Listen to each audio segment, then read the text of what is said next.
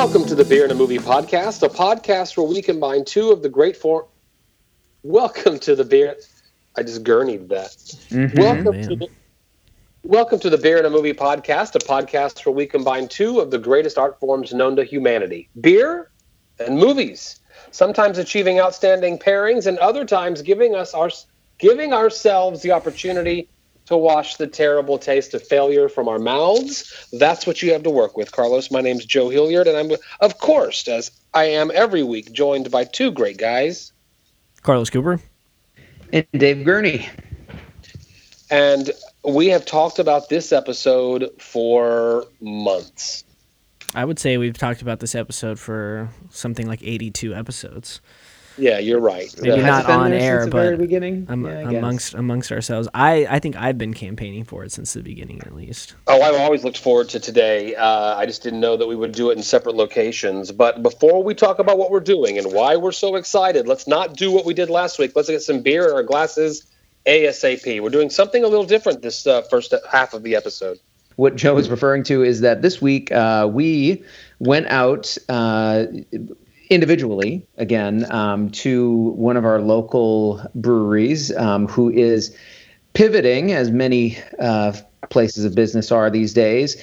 Um, even if they're providing essential items, they're trying to do so in ways that minimize contact with uh, any space or the people in them. And so they're doing curbside pickups um, where you can pre-order. The the brewery we chose here is one we've had on the podcast before, Rebel Toad Brewery out of uh, Corpus Christi, Texas.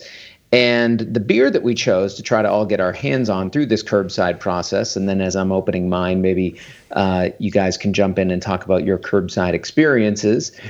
But the, the beer we chose from them is their Suicide Blonde, which is actually kind of a cuvee. Uh, it's a it's a mix of beers. They're um, double IPA, Suicide Hop, and their own uh, blonde, which is Bombshell Blonde, or am I? No, I'm that's thinking Southern of the wrong. Star. It's just the What Rebel Blonde. Star. It's just Rebel Toad Blonde. Rebel Blonde.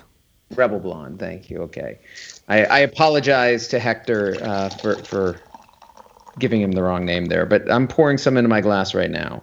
Well, it couldn't have been easier. I'm sure y'all had the same exact experience. I went on to their website. I prepaid for a couple of crowlers that would get me uh, through the my first 30 minutes at home.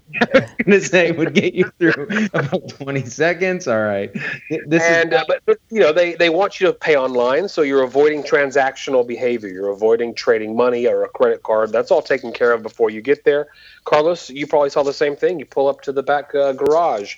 I knew it was going down. I bartend there sometimes, um, Uh-huh. so I wasn't. Uh, I was familiar. Um, I talked to Hector and Natalie a little bit about what they were doing, um, so I knew just pull up to the back. Someone will come out, see you, give you your stuff. And I pulled up. Hector came out with my two crowlers, handed me the crowlers, gloves on, walked away. You know, we was live. We talk about it a lot. We live down in Texas, and uh, we're well, no matter state, well, no matter what state you're in, you're limited by the state laws of beer distribution. I don't think Texas has gotten their head, or at least where we live, Corpus Christi, has not gotten their head around alcohol delivery yet. no, not not uh, at least not uh, in a way that allows our breweries to be able to send their stuff out that way. Um, everything in Texas right now, it seems like you you've got to go to the facility, right? You got to do the curbside pickup, Yeah. um, or or perhaps a quick uh, entry into the building, picking up your order, coming out. Because I know some of the breweries out there in other states, some that we've had on this podcast, Superior Bathhouse being one that uh, I know we, we all have a, a soft spot for. We've enjoyed their beers in the past. They've touched off debates on, on the program. Uh, they are doing deliveries, um, and I've seen them posting on their social media. It makes me kind of jealous. I I, I want to be in one of those areas, one of those states that's forward thinking enough to allow their uh, small businesses to be able to still operate in those ways. I would love to be able to put in the order and just have it show up on my doorstep. Yeah, that would be amazing. But alas, Alas, quality of life, quality of life businesses. We'll probably talk about this today. Record stores, uh, but but the food service, drink service industry, uh, they they began struggling first, and so I know the three of us have used as many opportunities as we can to go to the breweries to have this same kind of thing, pick up some beers to go, put a little money in their pocket. I asked Hector at Rebel Toad, how's it going? He goes, this is getting us by. Yeah, that's you know, it's all you can really do. Try to try to stay open. Yeah. Mm-hmm. So yeah, we're. I know the three of us. I know you've gone at least to one other place, David. I went to the other downtown spot, the ones that are convenient to home. Go quickly buy some local beer if I'm going to go buy beer or try to get some beer because those local dollars are very important. Absolutely, yeah. I've I've tried to hit. Um, there, there's only one of our. We don't have you know a huge number in our area. We have approximately five right now that are operating. Um, maybe a sixth, although their their um, status is a little tenuous, I think, and I'm not sure if they're they're selling any right now. But of the five that are going, I've been able to do curbside at two, um, and then the quick, you know, pickup version going into the facility at two others.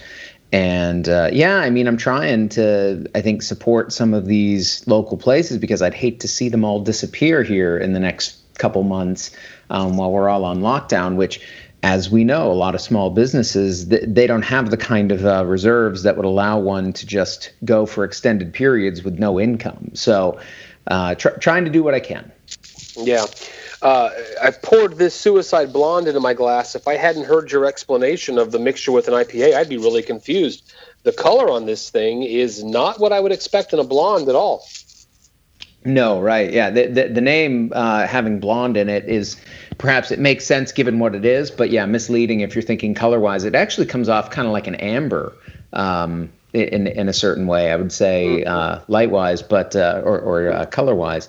And if they've mixed this with if they've mixed this with an IPA, you, it's certainly on the nose. Yeah, you definitely get some hop character there for sure. Mm-hmm. And it is All a pretty so, yeah.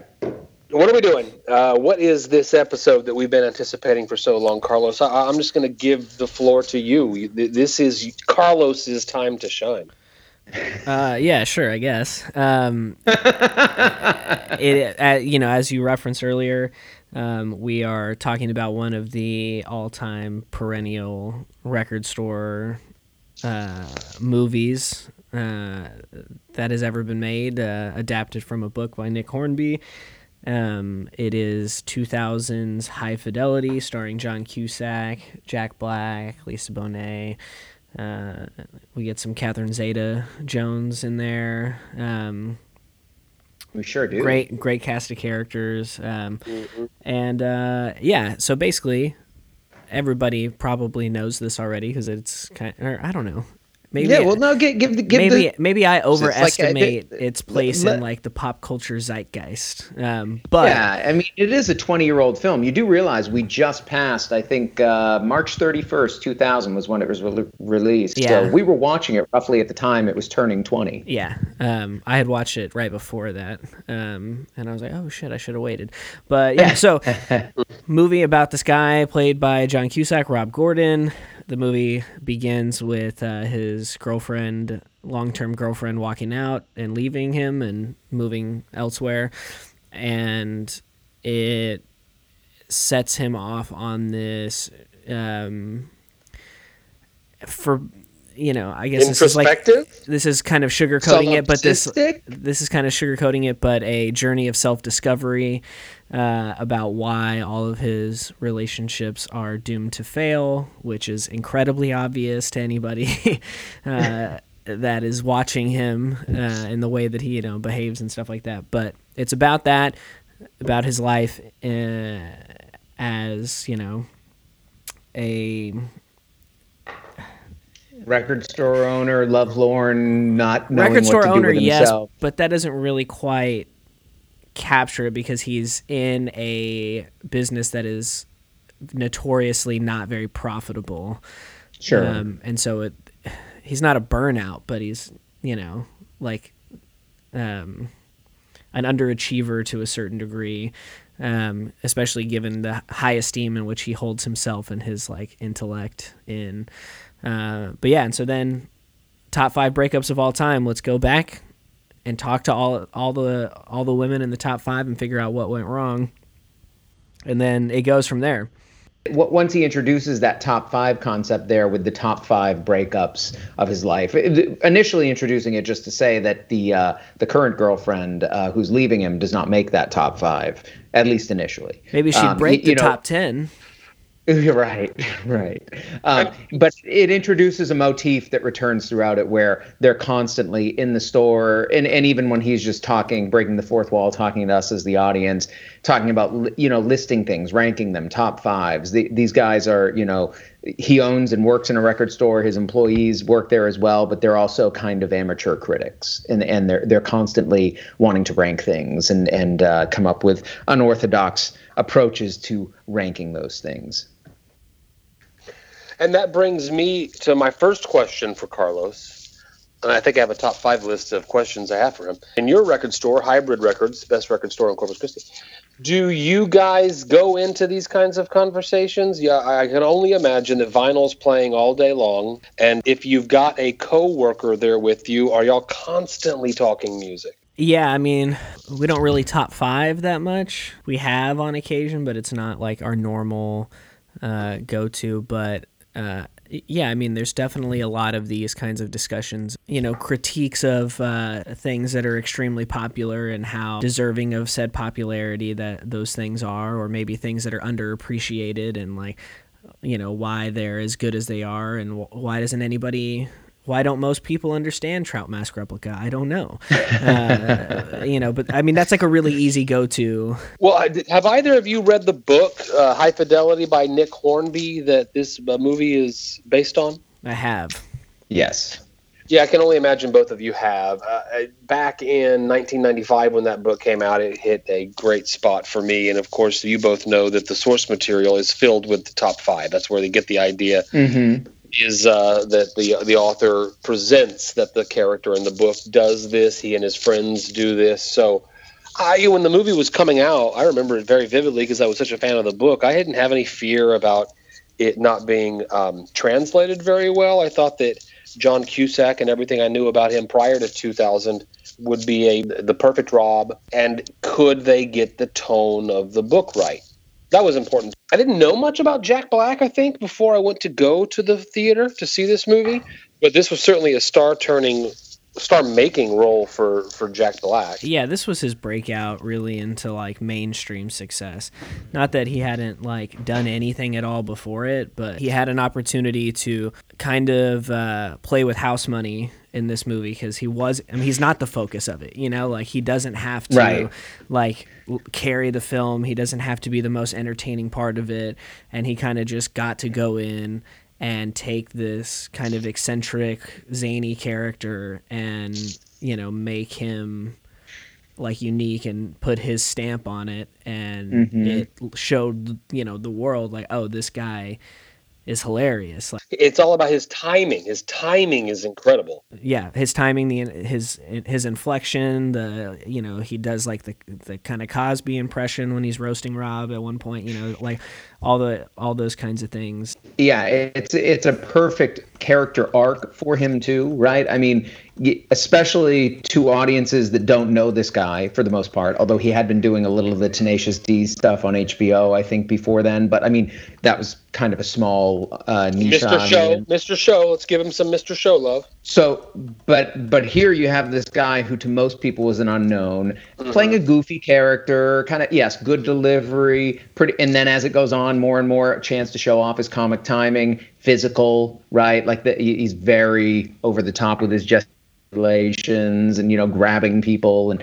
um and but then it builds to that you know climactic scene there um, at the double door where uh, his his band which has gone from being Sonic Death Monkey to being Barry Jive and the help me out the something, something five. five. I can't remember. Um, but th- there, where he like actually does a pretty darn good facsimile rendition of, uh, you know, Marvin Gaye's. Uh, Let's we stepped on. on. you, Carlos. What was the name of the band? No, sorry. I just I looked it up and just interjected. It's uh, Barry Jive and the Uptown Five. Uptown, Uptown. Five. Thank you. Yes.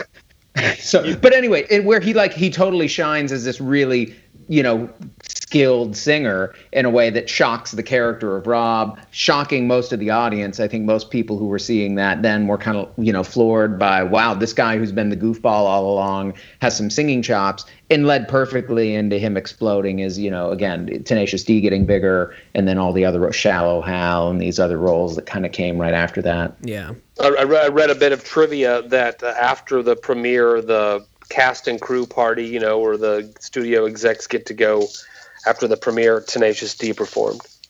Mm. Interesting. That would be great. Makes um, sense.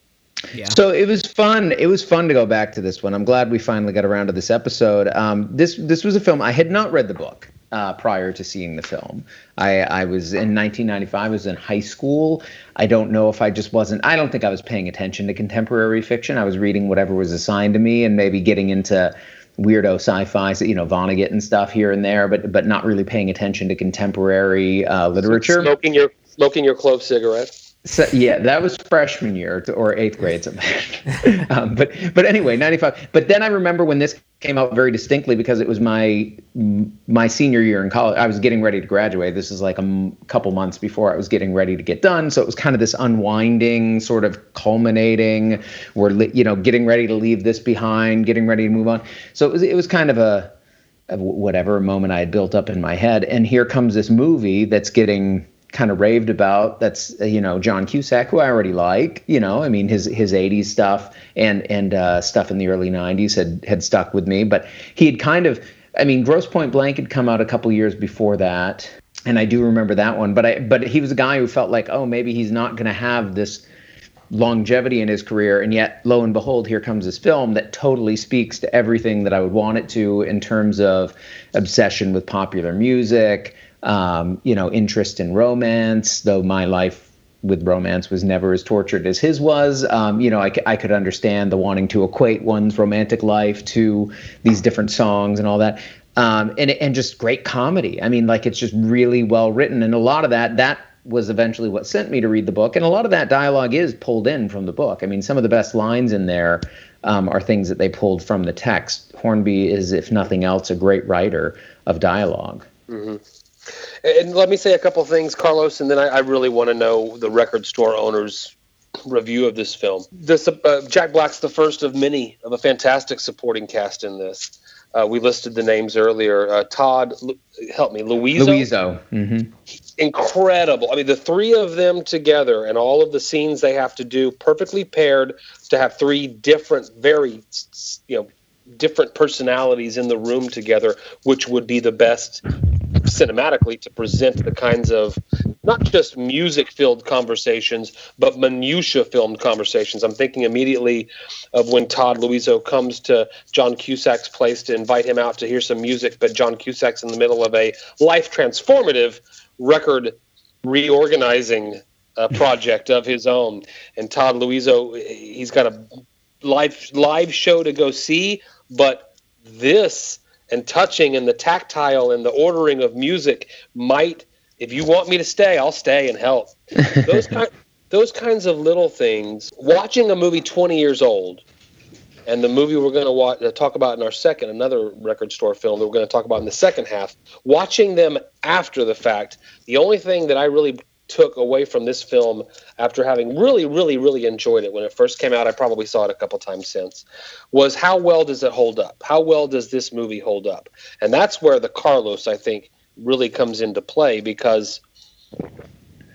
Yes, it's a studio film, as is the second film we'll discuss today. But this studio presentation of this lifestyle, I think, was really, really well done and holds up pretty well. Uh, yeah, I mean, it is like pretty accurate, I would say. Um, as uh, you know, someone who uh, before did this every day. Not as much, you know. This isn't really my life anymore at this juncture. Uh, hopefully, it'll be again at some point. But uh, yeah, I mean, I don't know. This is the kind of stuff that happens. Like there are some like exaggerated things in it, and some stuff where it's like, um, maybe letting characters play out certain fantasies uh, that, at least in my experience, are not real. Like, um, the thing I'm really referencing is Jack Black telling that guy to go to the mall, and yeah, he is yeah. like, you know, what he's like, there's no way your daughter likes. I do not even know your daughter. Oh, is she in a coma? Uh, and then yeah. he's like, oh, okay, I didn't know it was pick on the middle aged square guy day. And then of course Rob yells at him and says, "Oh, I'm sorry, I didn't know I was offending your golf buddy."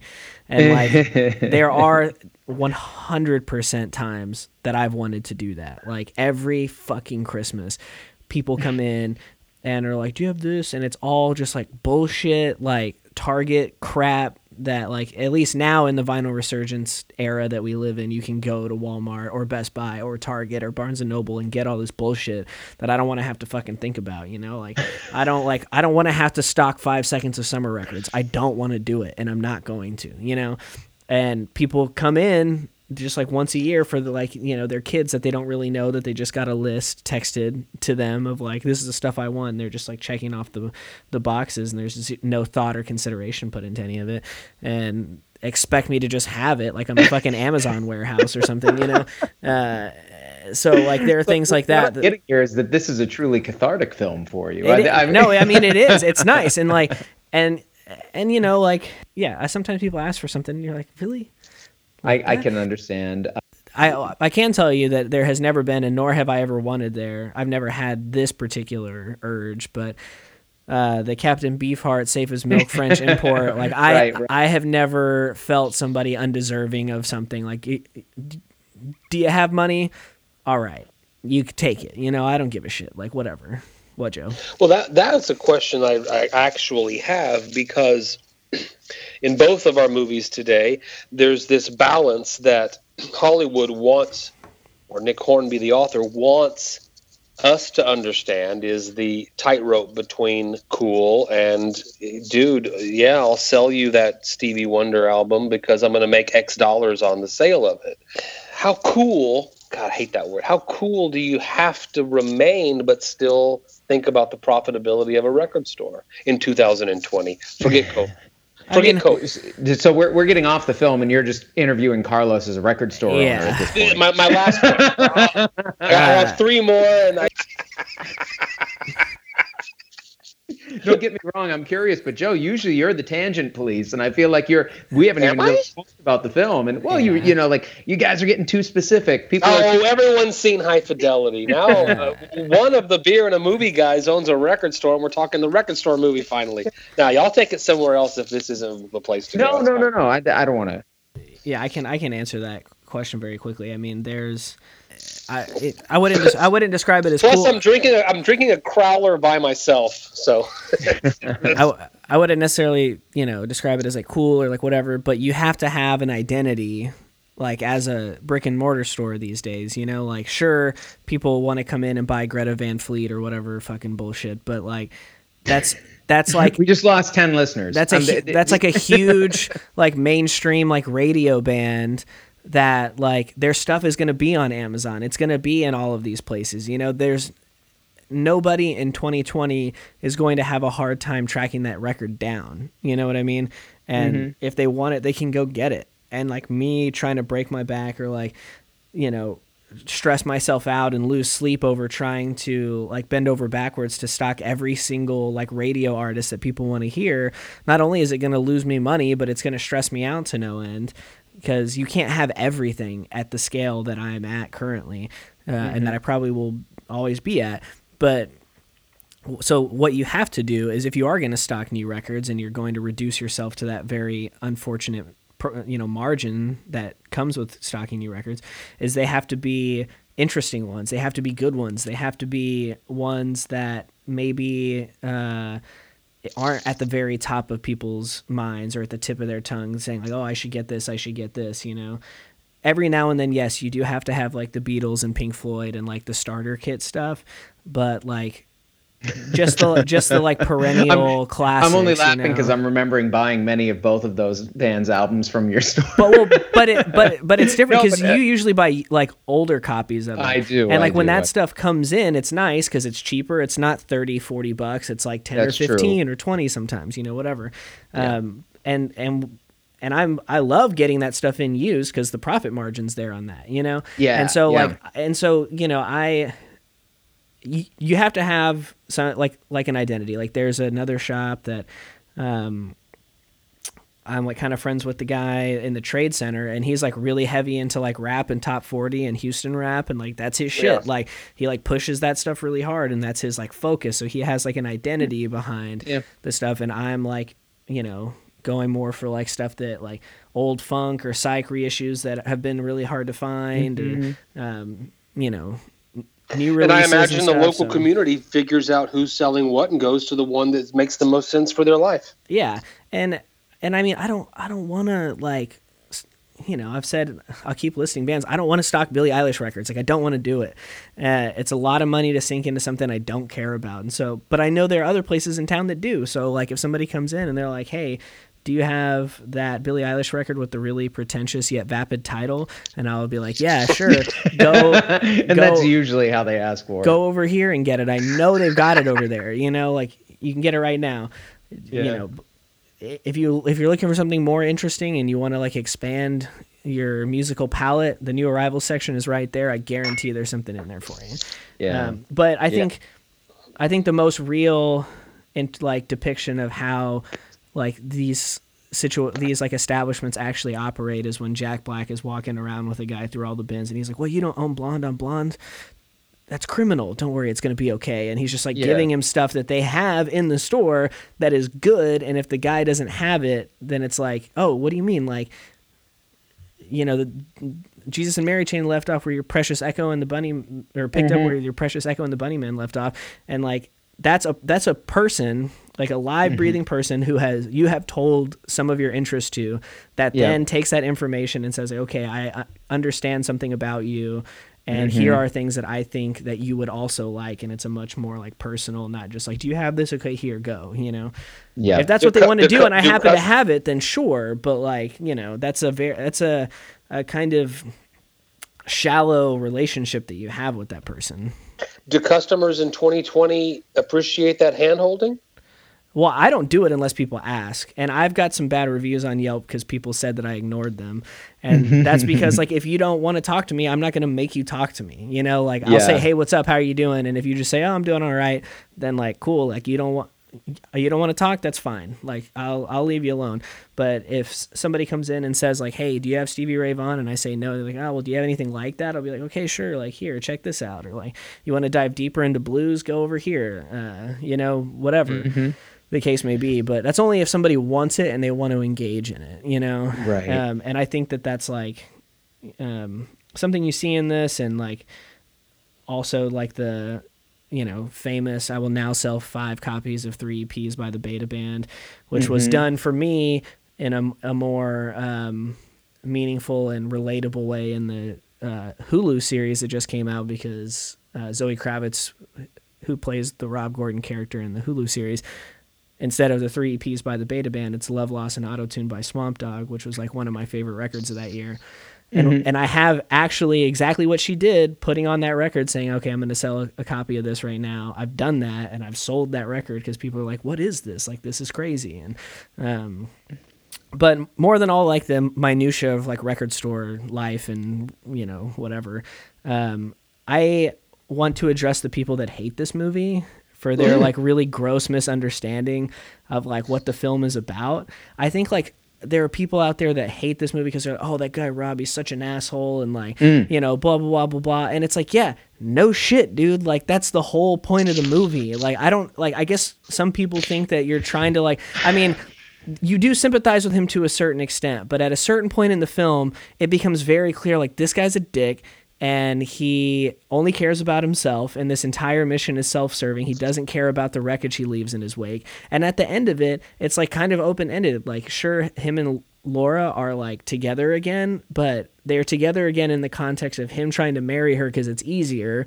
and her saying no and them being in this kind of like who knows what's going to happen like in my interpretation of the end of the film, he's probably going to fuck it up again. And she's probably going to leave because it's like, okay, this guy's not really going to change, you know? He is the mm-hmm. sad piece of shit that he is. And like, he can be a bad person and a flawed character, and the movie can still be good and entertaining. Yeah, I, I I think it's interesting. I mean, I don't know that that's criticism that should that I wouldn't I wouldn't think it should stop somebody from liking the film, but it is something that as I watch this film, return to it over the years, it becomes more and more apparent to me how much of an asshole he is as a character. Where in the beginning, I think I, was initially charmed by John, John Cusack, um, you know, and he's just got a charisma to him, especially in certain roles. And I would say this is one of them. Despite a lot of his asshole characteristics, um, he, he's still a pretty attractive kind of guy. And so I think watching it the first maybe few times I did, I was feeling like, okay, you know, like I, I was, I was, um, what's the word I'm looking for? I, w- I was more like in sync with his character. I was I was more um, I felt like okay, yeah, this these are reasonable things that he's doing. Watching it again now, it's apparent to me how diluted his quest is from the very beginning and how so, I, I use the term solipsistic right? And how much now that doesn't diminish i still enjoy the film. I think it does everything it does really well. And i think it's actually probably a sharper satire of masculinity circa 2000 than I would than I could appreciate at the time. And I think that's that's the thing. I think if somebody sees that I think that's intentional right and it's certainly there in Nick Hornby's book I don't think this is a celebration of this kind of mentality but it there is a little bit of a trick there and that John Cusack really pulls it off so well that especially to a younger viewer when I was watching it, it could seem like, oh yeah, this guy's the you know sort of epitome of cool. No, he's not. He's yeah. the epitome of how not to approach one's personal life and professional life, perhaps. Yeah, I mean, um, he is John Cusack as a as a man is like is charismatic, but you know, one of my main grievances with the Hulu series is that Zoe Kravitz is like this down and out like her love life is trash and whatever, but is also maybe the most beautiful person I've ever seen in my life. Like John Cusack's a normal, average white guy, and so it's a lot more believable for me. Like he he is good looking, but he's not great looking, and he could be bad looking if he like got a be- the wrong haircut or whatever. You know what I mean? Like we've talked about it before, but this movie is like the rom com version of Fight Club.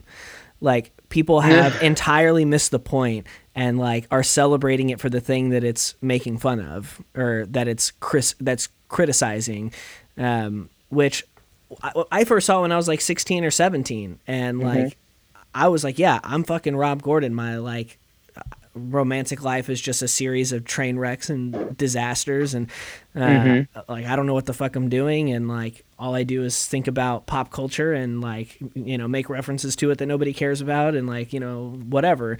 But then like I don't know, I turned 18 and was like, or, you know, 21 or like grew up a little bit. And I was like, oh, fuck, actually, no, like this is not the way to conduct oneself. Um, and like figured it out like pretty fucking quick that this is not right. how to go about doing this. Uh, yeah. So I don't know. Uh, to those people that they're like, "Oh, it's a bad movie," but pull your head out. I, yeah, I, I, I, I cannot go there with somebody who says this is a bad movie. Like I said, my relationship to it, my reading of it, has changed over the years, but it was just as enjoyable going back to it. It's just, if anything, it's gotten richer because I see it as more of a critique of a very common masculine kind of mindset, a mindset that guys get into about. Um,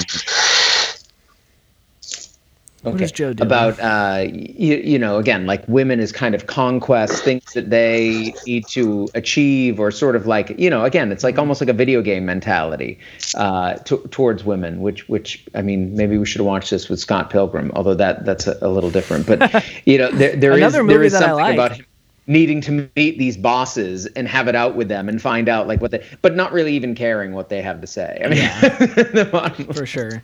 Yeah. Uh, yeah i don't know. It's um but i think that's i think that's why so many people do enjoy the film and that is that you may not be One thing the film teaches us is that all record store owner owners are assholes. So once we agree on that, yeah, then it becomes assholes need movies too. I mean, you know, the, the, reason why it's relatable is because all three of us, I imagine, if we could go back and redo relationships that we were in, we would have been a little less assholey. Yeah, well, and well at, maybe not David, but the rest of us. and I've had my moments, but the, uh, yeah, l- luckily I've been able to to stumble through even those. But the the I think the interesting thing is you see it, and I think it helps to sort of undercut that sad sack mentality where, where, it's like oh you know like the world is against me or whatever and like in every case you, you ultimately and he even comes to understand this to a certain extent himself it's him who's who's messing up every time it's him who's taking something for granted or that and he may think he's in the right in that moment but he's not you know yeah. and then with with the say with the uh with, with the hindsight perspective he's able to to sort of see that but I think it's great. The the other thing that I, I don't want to forget to mention about this film that I love is how how deeply tied it is to Chicago and having lived there yeah. for years you know, getting to see those places. I remember when we moved there, rewatching this in that context and kind of realizing, oh, these are unfortunately um, the club that they go to to see Lisa Bonet sing um, doesn't exist anymore, at least not as it did then. So and it, and it didn't exist then. So I never got to go there. That was called Lounge Ax. But Double Door, where where you see, um, you know, Barry Jive play at the end. Uh, that that one is as far as I actually it may have closed a few years ago, but it was still going when I was there. The Green Mill uh, Lounge, where uh, there's the guy on the piano. It's actually Liam Hayes, and you know we get in. There are so many great little locations used throughout the film. The Music Box Theater when he when he goes on the uh, date with his former girlfriend, who's now a movie reviewer. Mm, yeah. And, it's you know just so many so many cool locations. And also as somebody who was a super music nerd then into indie rock and starting to get more and more into some of the classics um, you know opening up with that 13th floor elevators track uh, the Stereolab that shows up later in there the yeah. the stuff throughout the record store. There's silver jews album covers. There's you know the dam the slits. I, I mean just it was a it was a who's who of who you need to know to be cool um, if you wanted yeah. to be an indie rocker in the late 90s early 2000s and you know I, I, still go back to that um, soundtrack album and and even the cuts that didn't make the soundtrack album. And there's not a there's not a clunker in there. It's no, just it's all wall to wall music supervision par excellence. Yeah my buddy pete that i who i recently acquired his record collection um, he i remember talking to him about that film um, and he was like, "Oh yeah, like I didn't, I was really hesitant going in. He hadn't read the book, uh, and was yeah. just like, oh, movie about a record store owner, I'll go see it." Um, and he was like, "Yeah, as soon as I heard you're gonna miss me, I was like, okay, yeah, they got it right. Like they know what they're doing, you know, because at that in, in 2000 that wasn't." as well known. It's it still isn't well known. You're yeah. you, you, know like I I know what you're saying. Like I feel like it's probably a little bit, but and that that's coming from somebody living in Texas where 13th floor elevators are probably remembered a little more fondly than they are in the rest of the country. True. But yeah, I mean, I was just getting like I had just started listening to them a little bit because of the Roky Erickson resurgence that was kind of going on in the 90s. Yeah. And that you know that kind of blew my mind that they're picking this kind of uh, you know gem of a track from the garage rock era and just uh, you know and and what a blazing start to the film. That, for, front to back great great music cues. Yeah for sure. Joe any uh, final thoughts? I'm ready to talk about this beer. You were so loud. Yeah. I don't know what happened when you well, I, that happened last time when I had when I got kicked off the call and got back onto it. That was yeah. It seems I don't know. Yeah, like the so system weird. needs to like recalibrate or something because it yeah it does that when you come back on it's like boom out of the game. How am I now? Now it's okay. Great, now yeah, it's great now. Let me answer the question again. I'm ready to talk about this beer. All uh, right, cool. What do you think about it? I gotta tell you, and a majority of our listeners won't understand this because they haven't been down to Corpus Christi. On the other side of Corona, when you come down to Corpus Christi, you look us up and we'll go drink a beer with you. But in our local scene, Rebel Toad, I think I've convinced myself over the course of enjoying this crowler largely alone that Suicide Blonde might be my favorite everyday beer that they produce. Okay it's not a not a bad take on that. I and I'll, tell, I, will tell you this, and you guys know this already. Blonde, my one of my least favorite mm-hmm. mass styles. I'm not a blonde fan. I when we decided to go Suicide Blonde, I I kind of forgotten. David, thank you for reminding me. They're blending this with an IPA. It comes across really balanced and and and remarkably delicious. I agree with you, Joe. Um, and, and partly why I I recommended this one. It, it's one that I've liked uh, in the past. The I think interesting thing for me with with the uh, the sort of um, the double IPA that's kind of part of the equation here, the suicide hop, is that over the years, I, when they started brewing that one a couple years ago, I was there for it. I was I was digging it. I I liked that nice multi double IPA. And since then, I think it's probably because I've gotten more into hazy IPAs and New England IPAs that have more of that kind of citrusy, like they do one liquid haze, which is not on right now, sadly. I'd happily get a crowler of that again at some point. Um, but the liquid haze has more of that citrusy kind of um, aromatic, not quite as bitter kind of hop profile that we're associating a lot more now with the current IPAs and New England IPAs and hazy IPAs. The the suicide hop is still kind of an old school, um, if anything, maybe like kind of East Coast approach to the double IPA. Very malty, still a good level of bitterness.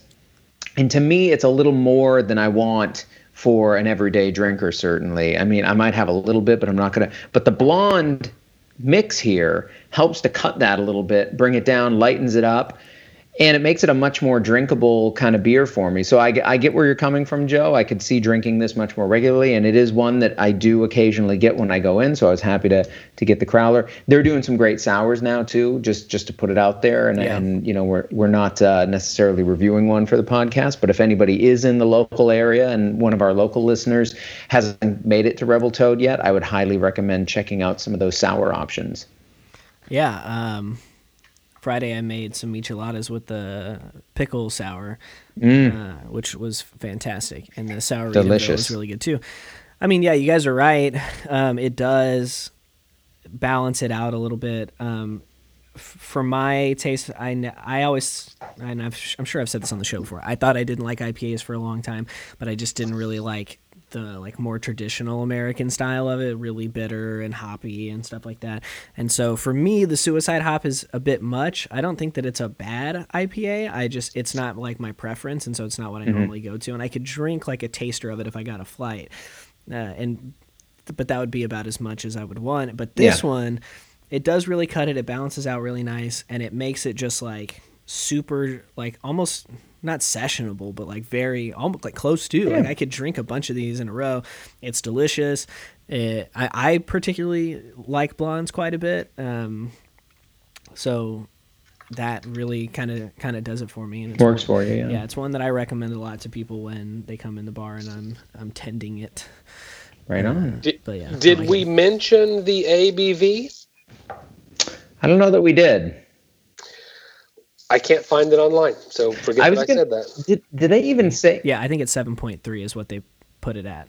Okay, well, I think what they estimated. You're the person to trust, Carlos. You're the person to trust. Yeah, okay. it's hard yeah. to get precise about it, but I was going to say when you're mixing two, you're kind of approximating, I would imagine, but still, yeah. So that, yeah. Yeah, I think so. Well, a, a full crowler by myself of a with a one sip given away to the better half, seven point three is working just fine. and in the second half of the episode, folks, Joe on the floor. No, uh, it's a leg up from the Montucky Colts. Yell really loud into my headphones when y'all are ready to go. no, uh, but we, we do. We have another, as always, uh, film on tap that we have, uh, you know, picked to pair with uh, High Fidelity and you know another set in a record store, and we'll have another beer open, and that'll be ready when we come back.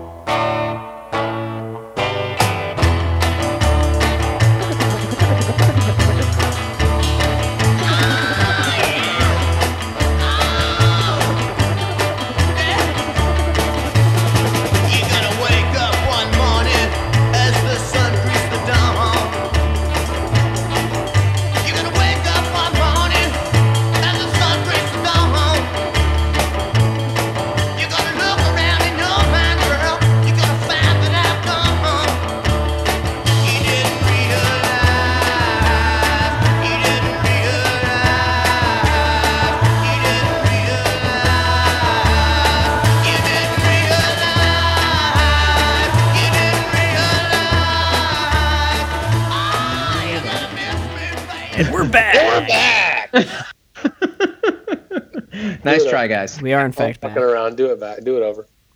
We're back in the second half of the episode. We are going to open up another beer. We're going to get straight into it because I am going to need it.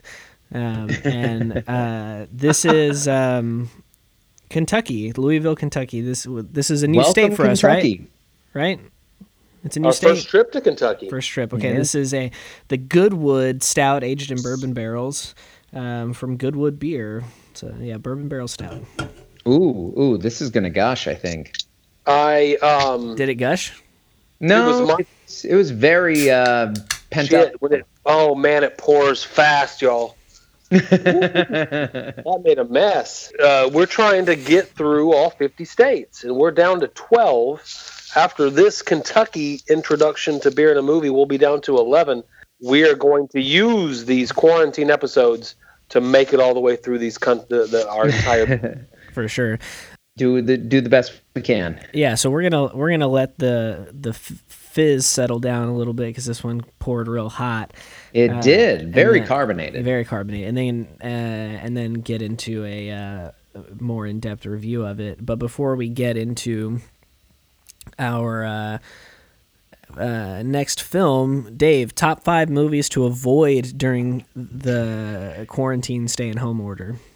Ooh, all right, yeah. Um, I love a good top five challenge coming off of our uh, high fidelity discussion. Um, you know, th- th- this one is, you know, again, this is going to be subjective. These top fives always are.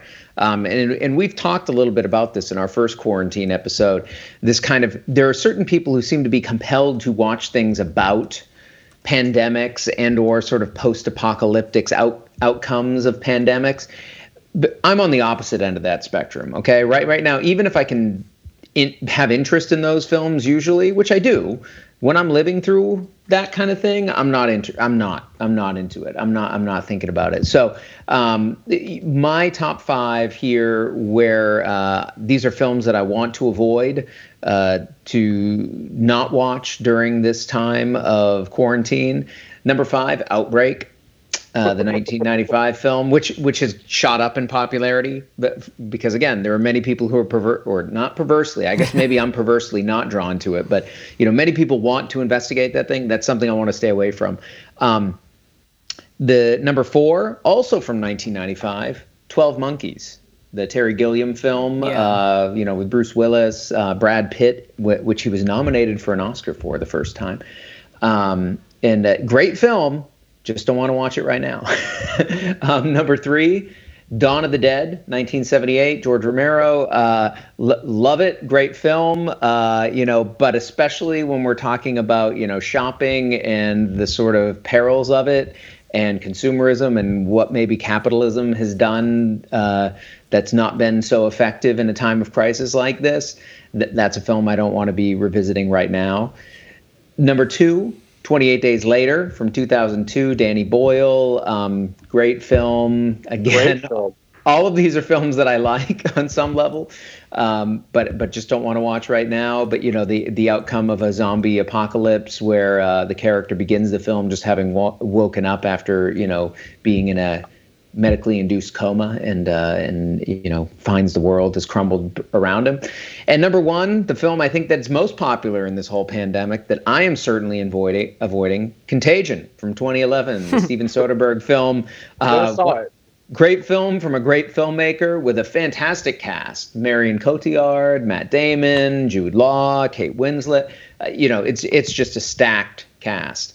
Um, don't want to see it right now. Just not Yeah. interested. All five of these are films that I would I'll go back to later, but but I'm just avoiding during this pandemic.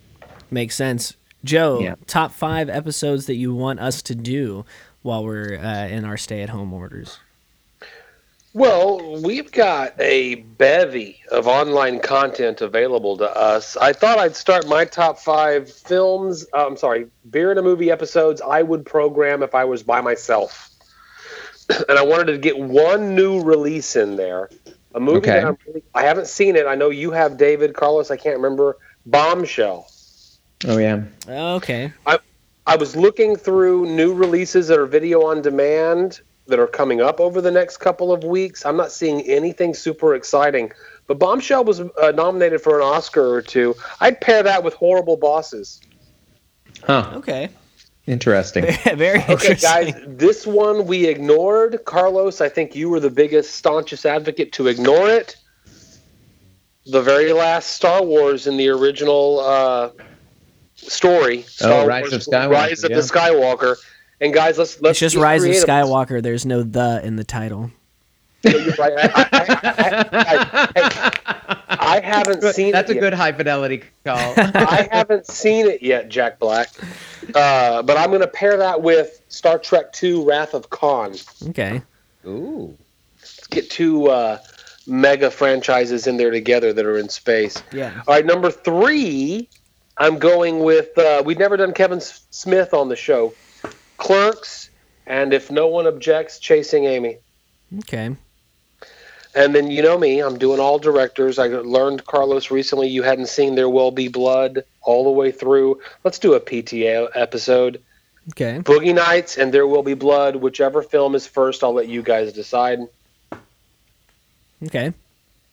And then my number one uh, new episode that I would do, not five in a row. We got to put some. I, y- y'all's input's critical, but Hitchcock, Vertigo is the lead, and I'll let you two choose the second film. Okay. I would want to to. I would from. want to do a Hitchcock episode the most. Okay. We never done it.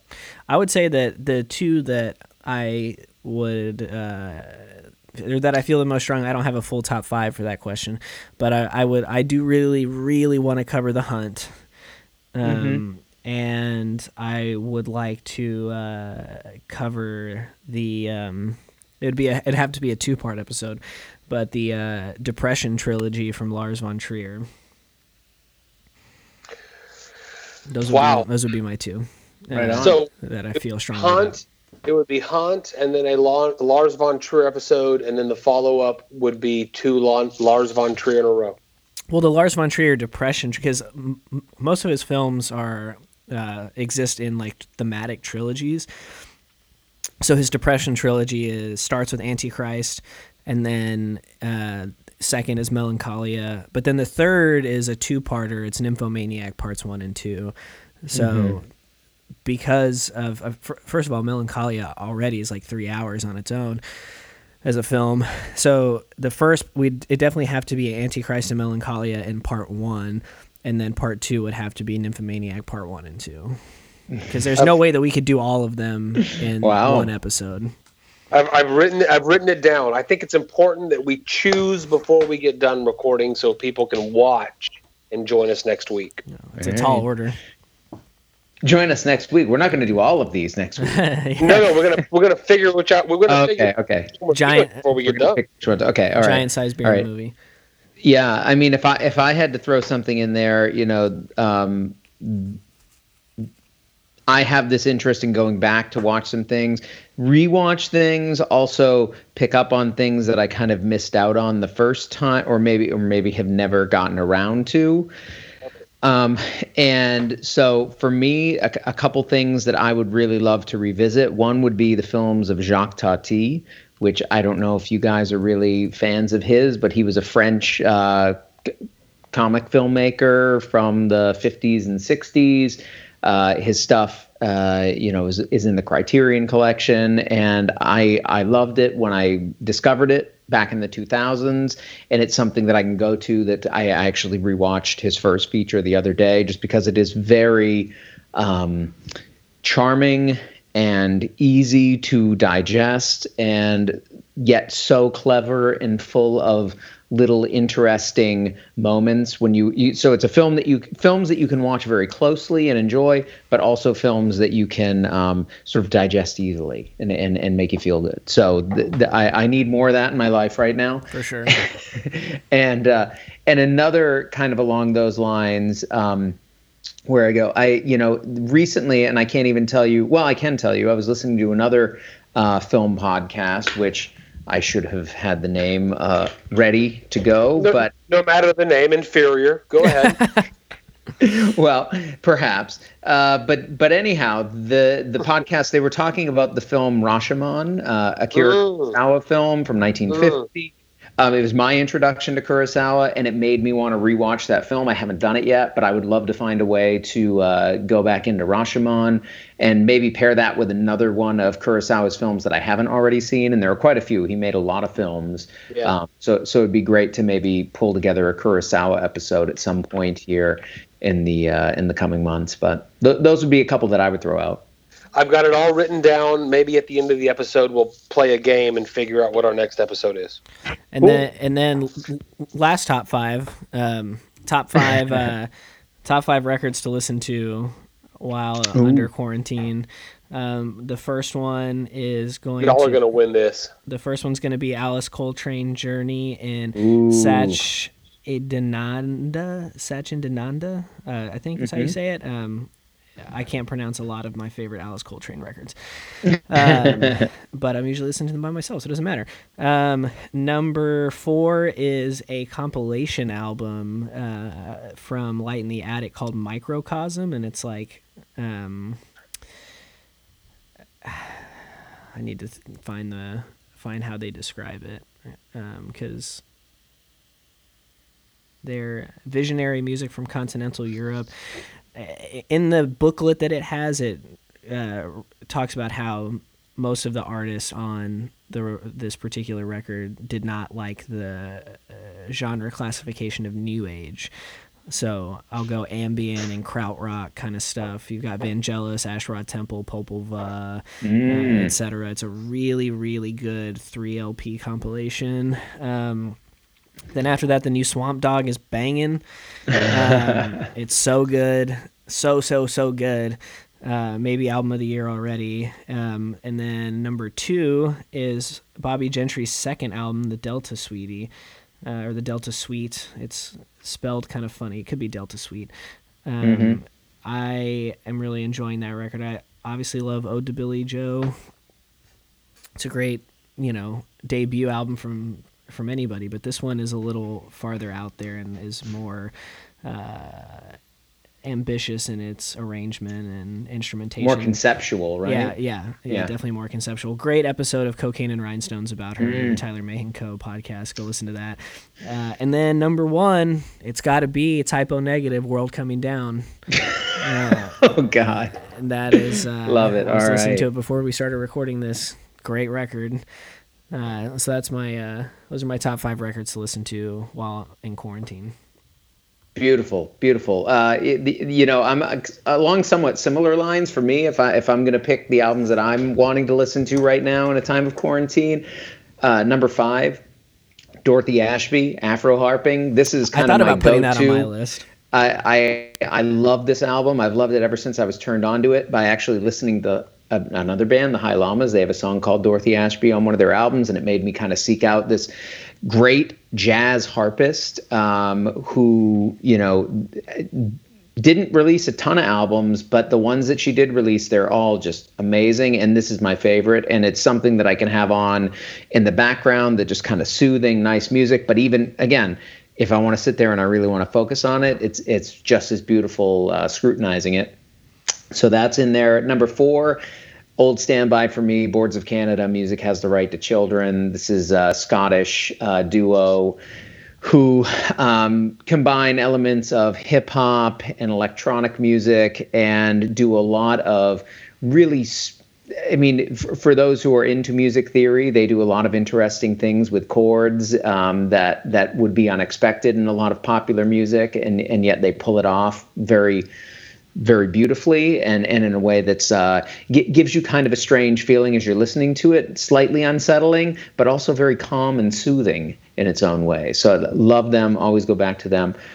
Number three, Suzanne Ciani, uh, Italian or sorry, Italian name, but an American uh, musician who worked a lot with early synthesizers, in particular one called the Buchla which was that that was the name of the inventor. And there is a record of hers that came out just a few years ago with a couple live concerts she did in 1975. That for those who like noodly synth music, it's I, I, mean, I can think of nothing better. You're gonna love this if if you're somebody who likes that. I mean, she even did some soundtrack work over the years too. So so look out for her.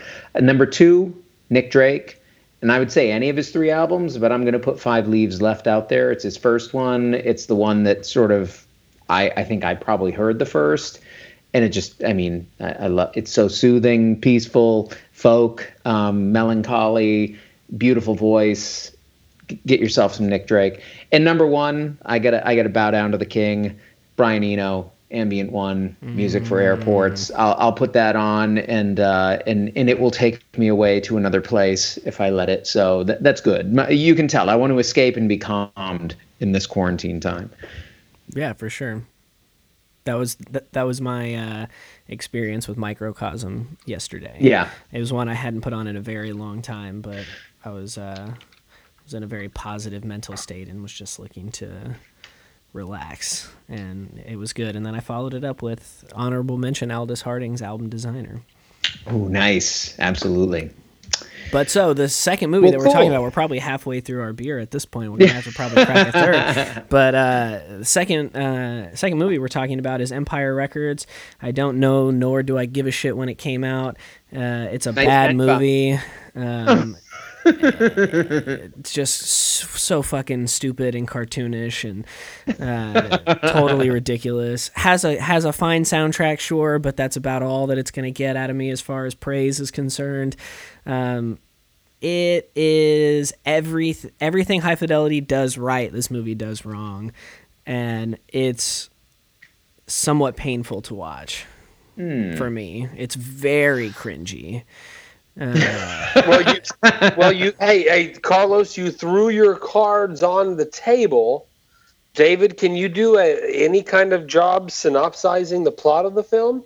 I know that it certainly starred a lot of people whose names we know. it's a it's a it's a poor dazed and confused ripoff also Interesting. That's, Have you read my notes? So, uh, basic premise: you have a record store that's independently owned, but a large independently owned record store um, in kind of an unnamed city that is uh, about to be sold to a record store chain. There used to be these things, kids, uh, record store chains that would actually uh, make enough money selling records that they could proliferate and be, you know, multiple uh, locations all over the world. Anyhow, little history lesson. Uh, but th- so the big corporation is going to take it over, and what you have are the workers of the store. Some of them sort of reacting to that. In the midst of this being a day where there is a sort of fading pop artist coming to the store to do an in-store sort of promo event, um, dealing with life, love, and the impending what? Whose whose phone is? joe's fucking instant messaging me and i'm Okay. getting the sound I'm doing the behind the scenes, David. Keep talking, I, ignore I it. I was trying to mute it before he sent another message because i saw he was typing Okay. Um, Did you mute it? Question mark send. You did. Did. Okay. Um, so so anyhow, so all of that unfolding with the backdrop of this corporate takeover about to happen at the store. Uh, yeah, I'm sorry. I was I was panicking trying to mute the chat. Did you mention the Atlantic City bit? They're near Atlantic City. Are they in Atlantic City? Well, but the, the but the plot point Oh yeah, because right. Because the, that, night manager uh, Lucas takes the deposit. It's like what nine grand Yes. or something, and he goes. He thinks, okay, I'm gonna He go. gambles. I'm gonna go gamble it. I'm gonna make enough money gambling to save the store, and he loses it all. And Mm-hmm. then that's kind of what sparks the conflict, because then everything's like that is happening on like a huge day for an in store where like you know some big or formerly big pop stars showing up and right. it's a bunch of like really cartoonish kids that aren't like real people like doing ridiculous stuff and like it's incredibly melodramatic and over the top and uh, nobody acts like that really. The character lucas is the most insufferable twat i think i've ever seen on film. Uh, and you know nobody works. Like they're all in the back the entire film and the fucking owner or not owner but the like main managers like playing drums with all of them in the back like yeah. as if the store is closed, but it's like fully open and it's a big enough store that clearly their traffic is high enough that while he's back there banging away on his drums, dicking around, there's probably a couple dozen people shopping and nobody's out there like to check him out or anything. They'll you know take their money. Like, it's just fucking ridiculous. Hey, Carlos, where were you in 1995 when the film came out? That was three. so, uh, David, you, I mean, I, I, I, the the main part of my talk in High Fidelity was how did it hold up? Uh-huh. And, and I know where I was in '95. I didn't see this movie until last night. I've never oh, seen this. Okay. 95, I missed it. It wasn't a movie I well, needed to bomb. see. It, it was a bomb. Oh, was sure. it really? So, David, where were you? There is a generation of people that hold Empire records because of the time imprint of when they saw it and their youth and that movie that makes no sense that you love from your youth that love this movie. Yeah. Well, well, Joe, like as you know, till I hear it from you, you know that you're that was a reference uh, that that you hadn't seen this. I'm kind of surprised, but it, did because this was one that didn't do well in the box office. It, it, like sort of notoriously bombed at the box office, and I can even remember a little bit of that because I was definitely uh, part of the target audience. You know, I was a senior in high school when this this, this was like the fall of my senior year and I had loved films like Singles and Reality Bites that yeah. had kind of come just before this, where it was like kind of let's you know take a mix of alternative rock and put it on the soundtrack and have kind of you know attractive up and coming actors and and whatnot. Now these are a little younger, right? The the reality bites and singles that was more like the 20 something set, but this was an attempt to kind of do something like that, I think, with a more teenage audience. And so it should have it should have you know really worked for me. I did not see it in the theater, but I did. I think probably by the time by the end of my senior year when it had come out on video, I had seen it, and I remember finding it you know funny enough. Uh, whatever. Like I, I do agree with what Carlos is saying that these are more caricatures than characters. Uh, there, there's not a whole lot going there going on there in terms of real motivated actions and behaviors going on uh, with the you know like driving the plot forward it it seems kind of a almost an excuse just to have these various sequences these various scenes happen in the movie. Um, it, at the time i found it charming enough. Rewatching it I, I don't know. I, I kind of went between being there were certain parts where i was definitely bored and uninterested but then there were certain moments where i was actually kind of surprised by how much I was liking at least some of the visual elements of the film. I do like the record store, the setting of it. There's something yeah. appealing about it. Some of the songs on the soundtrack have aged very well. I think there are a few on there that I, you know, I, I would think of as being still really good songs.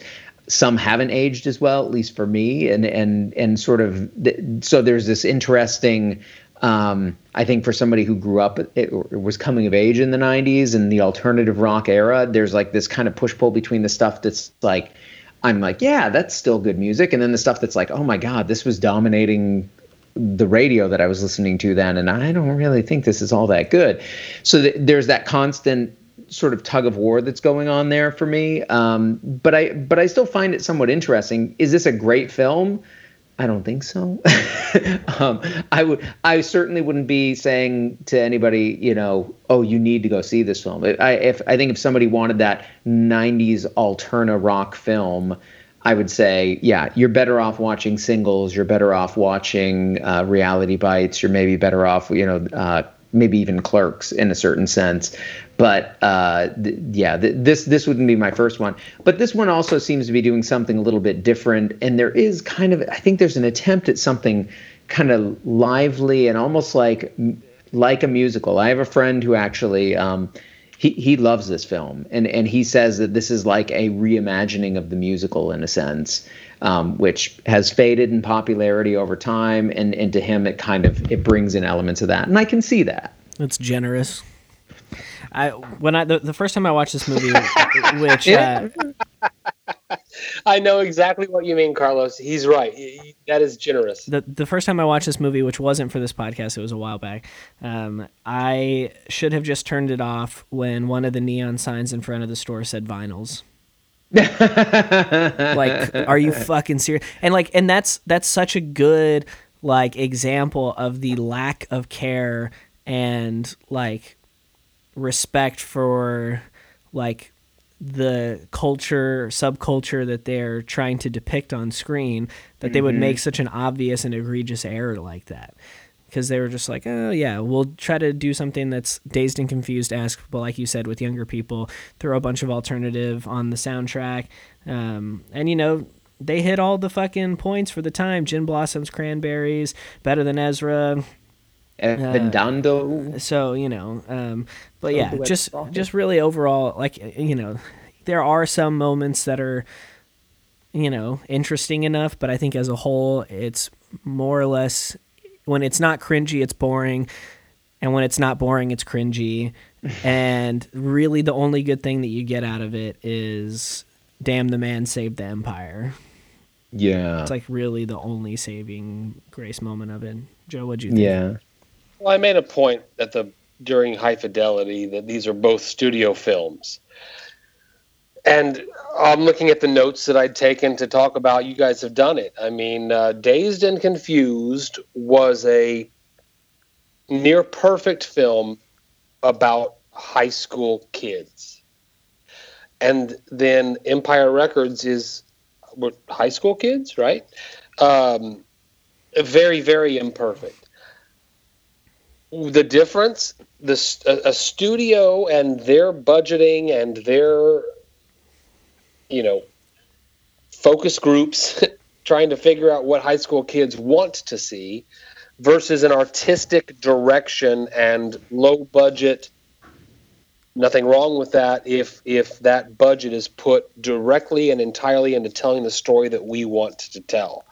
This movie makes no sense when you watch it many many years after it came out and and, and i and i'm trying to give it every benefit of the doubt because i know like i said there's many many people that love this movie they were of a certain age it's an age imprint from 1995 but i missed it and i like to go see movies that you know need a help So I, I'm curious though. Can you expand on what doesn't make sense about the film? Because I think it's almost too simplistic to really just feel like. I mean, my problem with it is There is again, no or- or doubt. what There is no doubt why the, caricature. there is no doubt.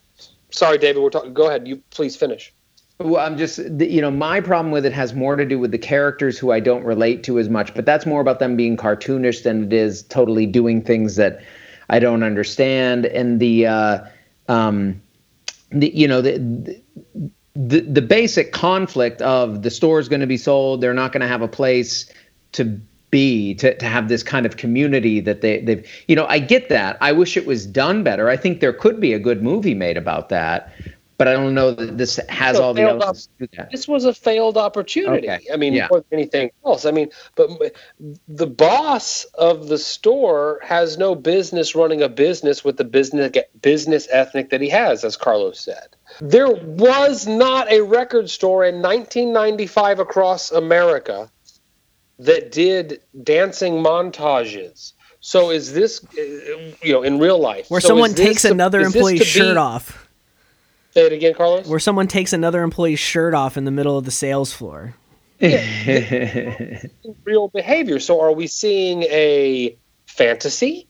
Are we seeing yeah dick for comedy? But then but then you've got the critical scene, the best scene, the scene you should find on YouTube tonight of when it's revealed that um, the Liv Tyler character is a pill popper and you know all of this saved by the bell level emoting of serious issues in in people's lives that are then brushed aside and never really talked about again. Yeah. The movie is nonsensical. It doesn't make sense. right And it's a studio pro the studio project for a certain um, audience, teens, Mhm. that requires a PG 13 rating, but the PG 13 rating is the suicide note because this is an R rated world. And Carlos is going to tell you that at a record store, you use the F word from time to time. And if a conversation goes into a, if there's a weed smoker character, you're allowed to watch him smoke weed.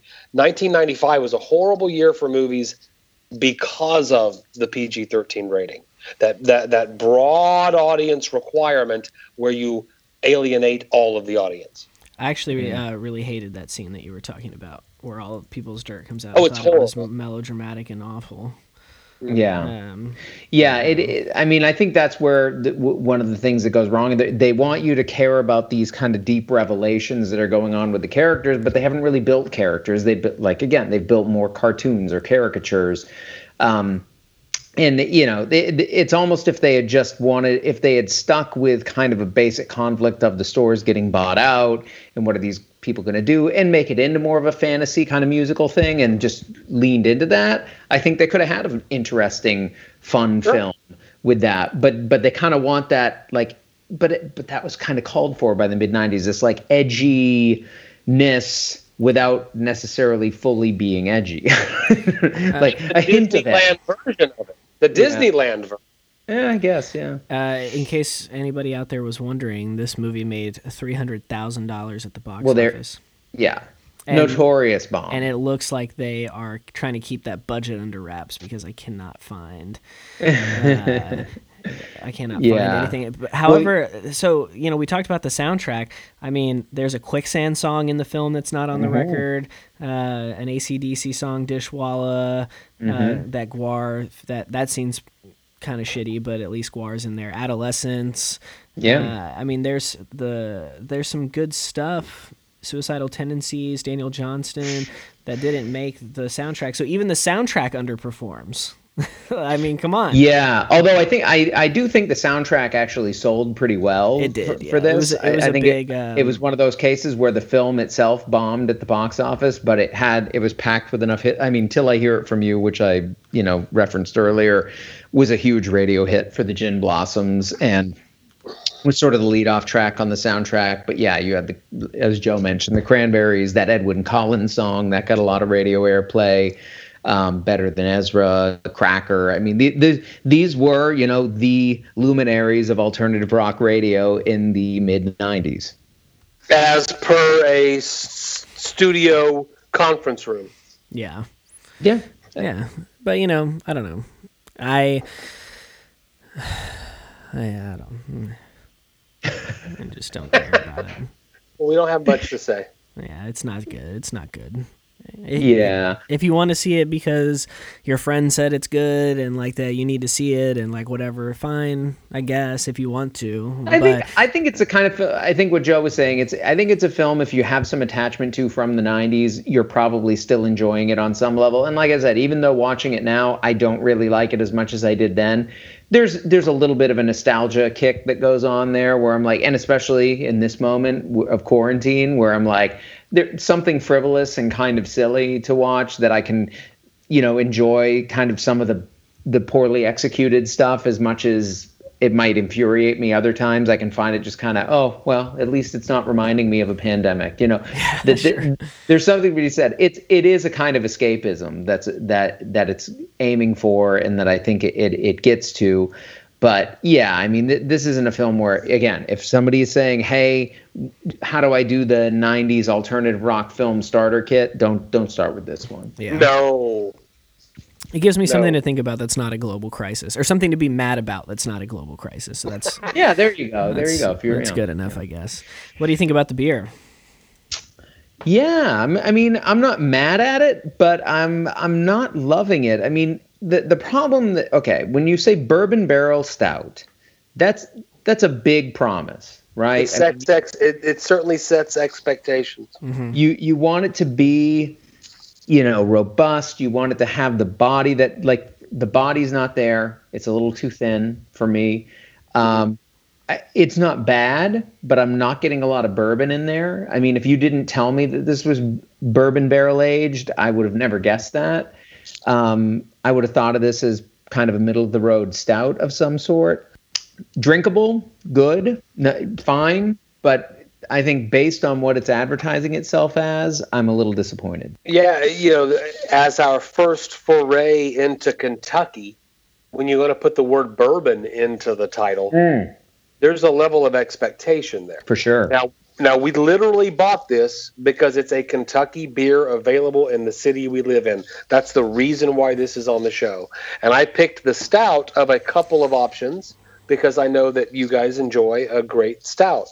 uh, David, your your analysis is spot on. I'm not getting really any of those whiskey or bourbon things in the back of my throat that I enjoy getting when I'm drinking a really great bourbon barrel stout. I'm getting hints of the bourbon barrel, but it seems to me that this was made using bourbon barrel chips and not actually putting the beer in a bourbon barrel for an extended period of time. I would agree with you in terms of flavor, but the can says stout aged in a bourbon barrel. Yeah, you're right. I don't know. Maybe they didn't do it long enough. Now, my biggest complaint, I could get past all of that. But my biggest complaint is that it is incredibly carbonated. It really and is. it is that results in a lighter body than I You're would right. want from a bourbon barrel aged stout. I can I can get past the bourbon flavor not being as strong as maybe I would want, but the I don't want a super super carbonated stout. It- it- Again, I I would put this at like if I you know we have no scale on this show, but I would put this on a if if somebody hands it to me, I'm happy to have it, and thank you, Joe. I appreciate you bringing it to us. Um, I, you know, I I don't feel at all offended by it. It doesn't have off flavors. It's not a bad beer, but it's one that if I was in the the beer store and I picked it up because bourbon barrel stout made in Kentucky, stout aged in a bourbon barrel, I would feel disappointed by. Definitely, I agree. Um, but have you seen High Fidelity and have you seen Empire Records? Let us know. Twitter at Beer Movie Show, Instagram at Beer and a Movie, Facebook.com slash Beer and a Movie TX, Beer and a Movie Podcast.com. There's a link to listen to all of our past episodes there to fill up your free time in quarantine. Uh, rate, review, subscribe, Apple Podcasts. You already know what the fuck's going on with all that. Um, uh, when this episode comes out, locals list voting will be live uh, for uh, um, the top five. We made it! and we made it into the top five. We've hit the Thank voting you, round. thank you, listeners. So thank you. We're exceptional. Thank you to all the listeners that have uh, that went and nominated us for that. We are, I think, objectively the best podcast that is uh, nominated there, and so you, uh, I think, are thus inclined to vote for us or uh, obligated is what I'm is what I meant to say, obligated to vote for us. So do that. Uh, you can go to the benmag.com and there should be like a big banner at the top that says vote in locals list, and go to arts and entertainment podcasts, beer and a movie. Uh, you know what the fuck it is. Um, and until next time, What came first, the music or the misery? Oh, Rexy, you're so sexy. Hello, baby. Hi, what are you doing? I am the doing. Well, do you want to come over? Oh, Pourquoi pas? You call me Herman Cotton with a je ne sais quoi. You say you need a little of my hula la. I know you get lonely in your Canada bed. But say no more, baby, I'll be running every everywhere. Say no more, more no more. I'll bring my loving right to your front door. Here I come, baby, je t'adore. Let's have a kissing, baby. Say no more. Say no more.